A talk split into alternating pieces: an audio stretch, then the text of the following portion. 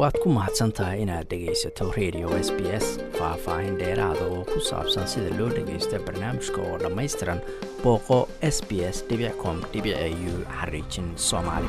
Wararka caawana waxaa ka mida ra'iisul wasaaraha new zealand oo xaqiijisay in xagjir rabshadoona uu qayb ka ahaa ama ka qayb qaatay weerar argagixiso oo ka dhacay galbeedka magaalada auckland australia oo mar kale gashay qorshe tallaal kala bedelasho ah iyadoo laybarku cusboonaysiiyey baaqoodii ahaa in dadka loo ballanqaado ama la siiyo wax ku dhiiragelinaya tallaalka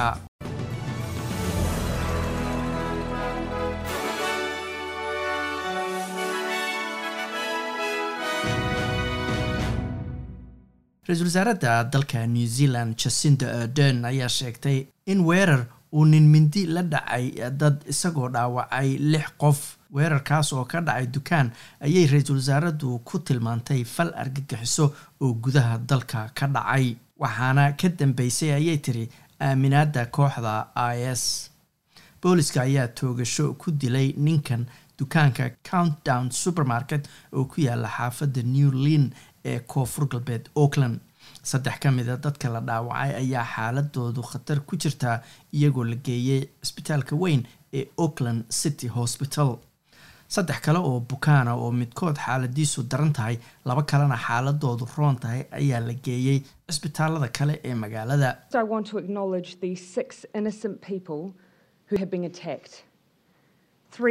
Waxaan doonayaa inaan halkan ka qiro in lix qof oo aan waxba galabsan la weeraray saddex ka mid a sida aan fahansanahay dhaawac culus ayay qabaan. Wuxuu ahaa weerar macno la'aana waana ka xumahay inuu weerarkaasu dhaco. Weerarku wuxuu bilowday labadii iyo afartan daqiiqo galabnimadii waxaana fuliyey shaqsi la ogaa inuu khatar ku yahay new zealand. Wuxuu ahaa shaqsi si joogto ah dusha lagala socda ayay tiri ra'iisul wasaaraddu taliyaha booliska dalkaasi andrew coster ayaa sheegay in booliska ay u suura gashay inay daqiiqad gudaheed ku joojiyaan ninkan weerarka waday maadaama lala socday mar walba. Miss aden ayaa sheegtay in ninkan uu ahaa muwaadin u dhashay dalka sri lanka oo dalka soo galay sannadkii labadii kun iyo kow iyo tobankii. Noqdayna nin hay'adaha amniga qaranku ay dusha kala socdeen wixii ka dambeeyey labadii kun iyo lix iyo tobankii. Ra'iisul wasaare scott morrison ayaa ku dhawaaqay in heshiis kale oo tallaal kala bedelasho ah lala galay dalka u k. Australia ayaa bishan waxaa soo gaaraya ayaa la yiri afar milyan oo tallaalka pfizer ah oo u ogolaanaysa in la isticmaalo ka hor inta uusan dhicin waqtiga loogu talagalay.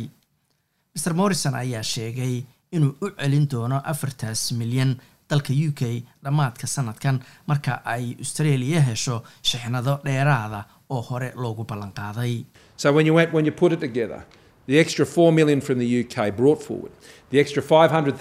marka la isku daro afar milyan oo dheeraada oo u k ka imanaysa nus milyan aan bilowgii toddobaadkan ku dhawaaqnay iyo hal milyan oo booland ka yimid dhammaan sidaan hore u sheegay dariiq kasta oo aanu tallaal ku heli karno waanu qaadaynaa waxaan idiin sheegayaa inaan tallaabo kasta qaadnay si aanu u xaqiijinno in barnaamijka tallaalka sida ugu dhaqsaha badan shacabka loo wada gaarsiiyo.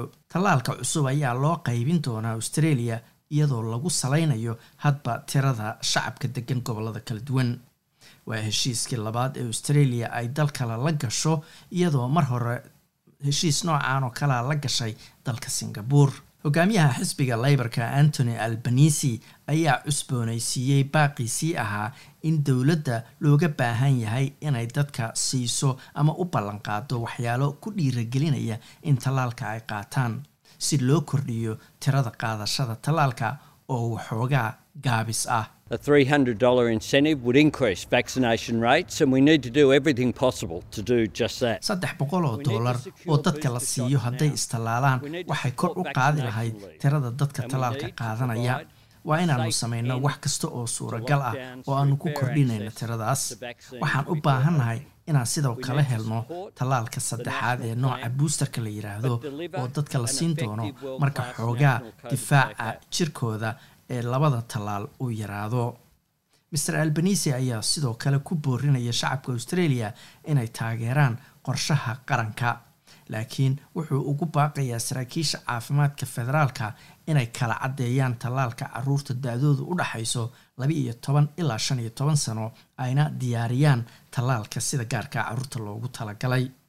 Ilaa iyo hadda gacmaha dadka lagu duray dalkan australia tallaaladu waa labaatan dhibic saddex milyan oo tallaal ah sidii loo bilaabay tallaalka. Gobolka new south walesna waxaa laga diiwaangeliyey tiradii ugu badnayd oo kaysaska covid nneteen ah maanta oo jimco ahayd. Kun iyo afar boqol iyo soddon iyo kow kays oo cusub ayaa laga helay gobolka iyadoo laba iyo toban qofna ay u geeriyoodeen xanuunka. Balse premierada gobolkaasi gladys berejiclian ayaa sheegtay inaan weli la gaarin halkii ugu sarreysay ee tirada kaysaska covid-ka iyadoo ula jeeda in la filayo in tiradaasi ay sii kordhi doonto. Waa tiradii ugu badnayd iyo dhimashadii ugu badnayd ee hal maalin laga diiwaangeliyay gobolkaasi sidii faafku uu bilowday The worst number of cases is likely to occur in the next fortnight because after that time, the number of vaccinations we've put into the community, especially. waxay u badan tahay in tiradii ugu badnayd ee kaysaska la heli doono labada toddobaad ee soo socda. Kadibna tirada tallaalku bulshadu qaadatay gaar ahaan kuwa degan xaafadaha xanuunka aadka uga dilaacay ayaa saameynteeda la dareemi doonaa ayay tiri.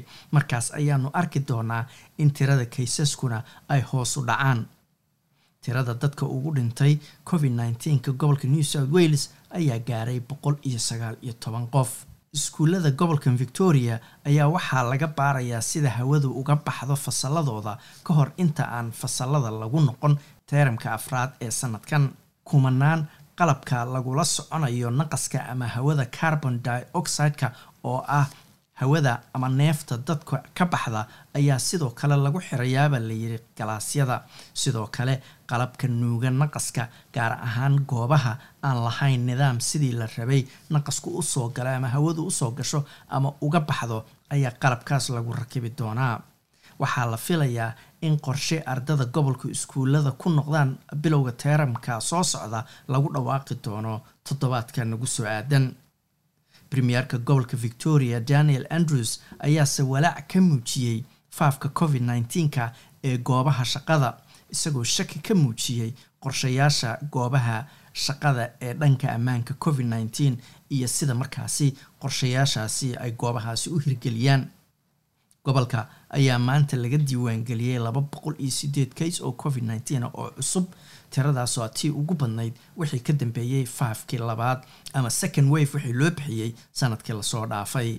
Hal qof oo kale ayaa xanuunka u geeriyooday gobolka. Premierada gobolka queensland anastasia palashina waxay raaligelin ka bixisay inay u ogolaatay inay gobolka soo galaan saraakiisha cayaaraha ragbiga cayaartooyda iyo qoysaskooda iyadoo dad badan oo reer queenslanda aysan gobolka soo geli karin go'aanka lagu fasaxay dad gaaraya boqol qof oo saarnaa diyaarad ingeyra oo ka soo qaaday dadkaasi magaalada sydney ayaa aada loo dhaliilay.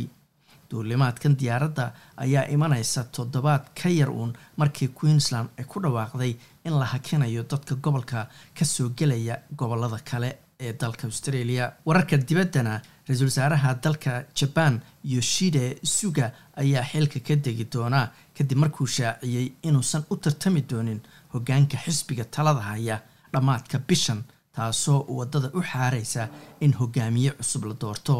Master suga ayaa sheegay inuusan doonayn inuu u tartamo jagadaasi isagoo hal sano oo keliya xilka hayay. Master suga ayaa xilka kala wareegay ra'iisul wasaarihii hore ee dalkaasi shinso abey oo shaqada ka fariistay sebtembar sannadkii la soo dhaafay. Dhanka sboortigana kooxaha tartanka kubadda cagta ee haweenka ee dalkan australia ayaa sanadka labada kun iyo labaatan iyo saddexda la ballaarin doonaa iyadoo kooxahaas hadda sagaal yihiin ayaa la gaarsiin doonaa laba iyo toban kooxood. Saadaasha hawada berito oo sabtiya magaalada beth waa cadceed iyo sagaal iyo toban digrii adelaide waa roobab marmarka qaarkood da'aya shan iyo toban bayna gaaraysaa. Melbourne sidoo kale roobab ayaa la filayaa shan iyo toban digrii halka sydney sidoo kalena roobab la filayo iyo labaatan iyo afar. Sidoo kale waxaa roobab laga filayaa magaalada brisbane oo labaatan iyo saddex digrii gaari doontaa halka australian dollar maanta waxaa lagu sarifayay toddobaatan iyo afar senti oo lacagta mareykanka ah